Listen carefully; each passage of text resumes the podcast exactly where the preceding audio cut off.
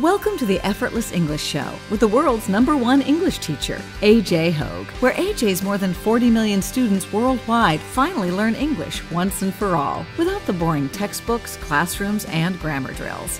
Here's AJ with a quick piece to help you learn to speak fluent English effortlessly. Hi, I'm AJ Hoge, the author of Effortless English. Learn to speak English like a native. Go to effortlessenglishclub.com, effortlessenglishclub.com, and try my advanced VIP English training program for just $1. My VIP program at effortlessenglishclub.com. Vocabulary, English vocabulary. Did you know that English has a kind of double vocabulary system? It's a kind of double vocabulary meaning. In other words, often in English we have two words for the same thing, sometimes more. But the interesting thing is that these words can have very different feelings. Even though the words mean the same, there's a kind of a different feeling. One might have a more casual feeling, and one might have a more formal or intellectual feeling. For example, to drink and to imbibe. To drink and to imbibe. They mean the same thing.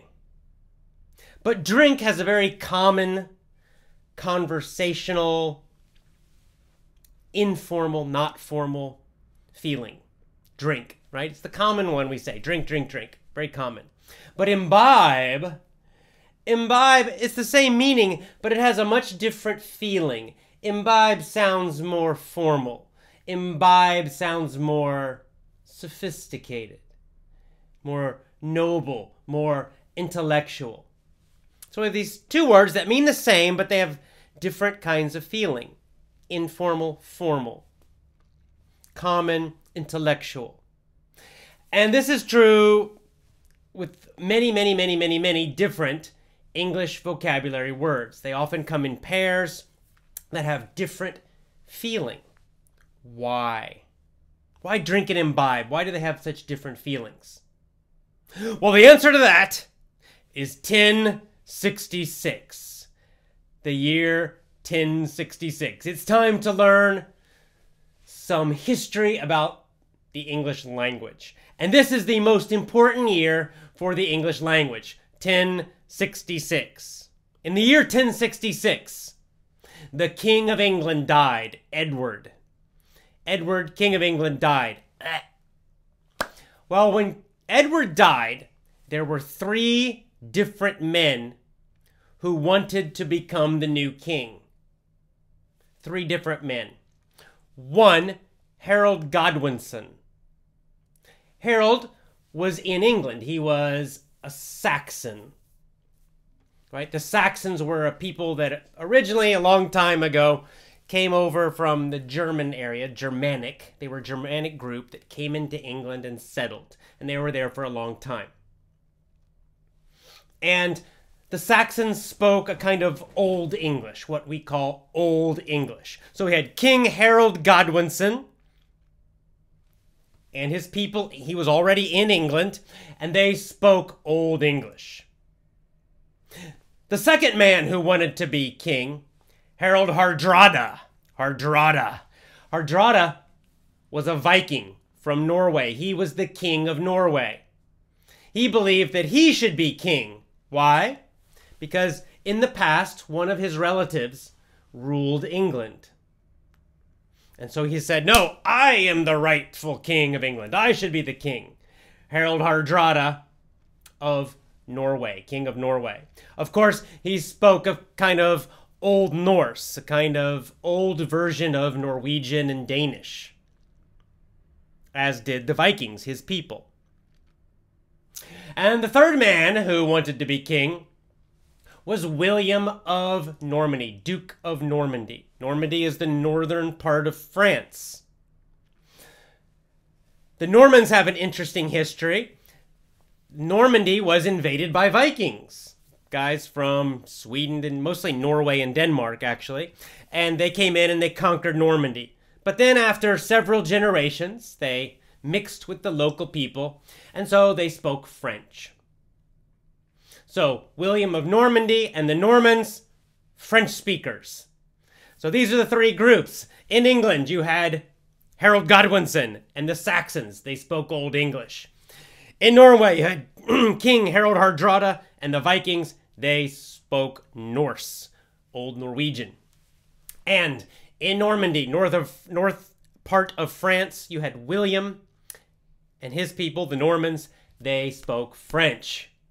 So in this year, the history of the English language would be decided by two big battles. First, Harold Hardrada and the Vikings invaded England in a bunch of ships. They sailed in their ships from Norway and they came over and they landed in northern England. King Harold and the Saxons, down in the London area, very quickly marched north with an army to fight the Vikings. In fact, this is one of the most famous marches in you know English military history because they marched so fast. At that time, it was an unbelievable speed. In just a few days, I think it was four or five days, they marched from London all the way up to northern England. They marched so fast, they surprised the Vikings. The Vikings were kind of sitting around, they weren't expecting an army yet, and suddenly the Saxon army showed up with Harold Godwinson and they had a big battle. It's called the Battle of Stamford Bridge because there was a big bridge there. So it was a it was still a vicious vicious fight, but the Vikings were not ready. A lot of them they didn't have their armor on. Their armor was off because they were relaxing. So the Saxons had a big advantage by surprising them. But still it was this huge bloody battle. There's this famous story about one huge big Viking guy with an axe stood on the bridge by himself. And I don't know, you know, they exaggerate these stories, so we don't know the truth. But some say, you know, for like an hour he just killed hundreds of Saxons until finally they had to come in boats underneath him and stab him with spears, and he finally died. So it was this huge, huge, huge battle, but the Saxons won. They defeated the Vikings. King Harald Hardrada, king of Norway, was killed in the battle. The, the few surviving Vikings went back to their ships and they went back to Norway. Aha! The Saxons won, and so Old English would be victorious. We will speak Old English, right? Old English was the winning language. Well, not quite, because just a short time later, after the battle, William of Normandy invaded the south of England. So his ships all landed in the south. And remember, this battle just happened, so now King Harold and the Saxons, they were up in the north. So again, they had to march very, very, very quickly to the south to fight another battle against the Normans. And it, it's another famous fast march. They were quite incredible how fast they could move, this army of Saxons. Unfortunately for them, they did not surprise the Normans. The Normans were ready. And so perhaps the most famous battle of English history happened in 1066. This is the Battle of Hastings. All English people, all British people know about this battle and they all know the date 1066. In 1066, at the Battle of Hastings, the Normans, the French speaking Normans, led by William, defeated the Saxons. Harold Godwinson, king of the Saxons, eh, he died during the battle.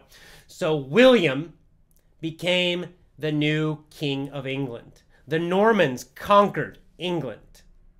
The French speaking Normans. And now William is called William the Conqueror, right? To conquer means to take land, right? To defeat an enemy and take their land. You conquer them. So William the Conqueror and the Normans became the rulers of England. Why is this important for the English language? It's very important because remember, they spoke French. So, what happened from 1066 was that you had two languages spoken in England. The nobles, the rich, the rulers, the kings and queens, the dukes, the princes, they all spoke French, right? Because they were Normans. They came from northern France. They were Normans and they spoke French. So you had all the ruling class, the upper class, speaking French after 1066. Then you had the common people. They were still Saxons and they were speaking Old English. So you had a two language system for many years, hundreds of years. You had this two language system in England. And now you can start to see why there might be two sets of vocabulary in English. We have words that come from French and words that come from Old English, the Saxon words. Now, eventually, over hundreds of years, these two started to mix.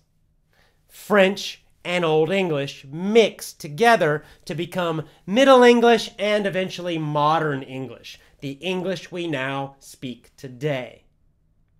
So, modern English has a big influence from French and also Old English, Saxon.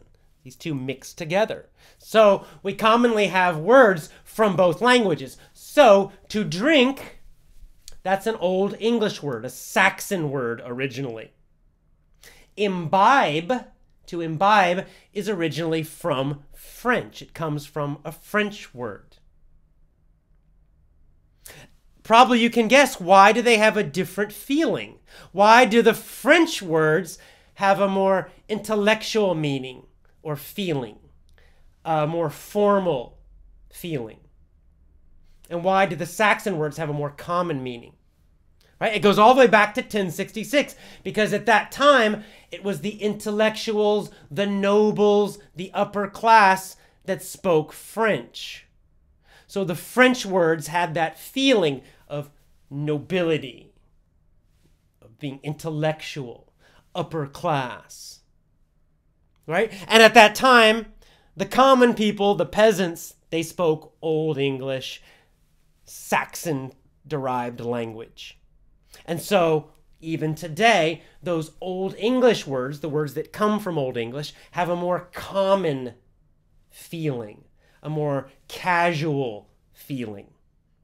And this is why we have this double vocabulary system in English. It all goes back to two battles, especially the Battle of Hastings in the year 1066 in England. All right, that's our short history of the English language lesson for today. Hope you enjoyed it. As always, go to effortlessenglishclub.com to learn more about my English speaking lessons effortlessenglishclub.com. See you next time.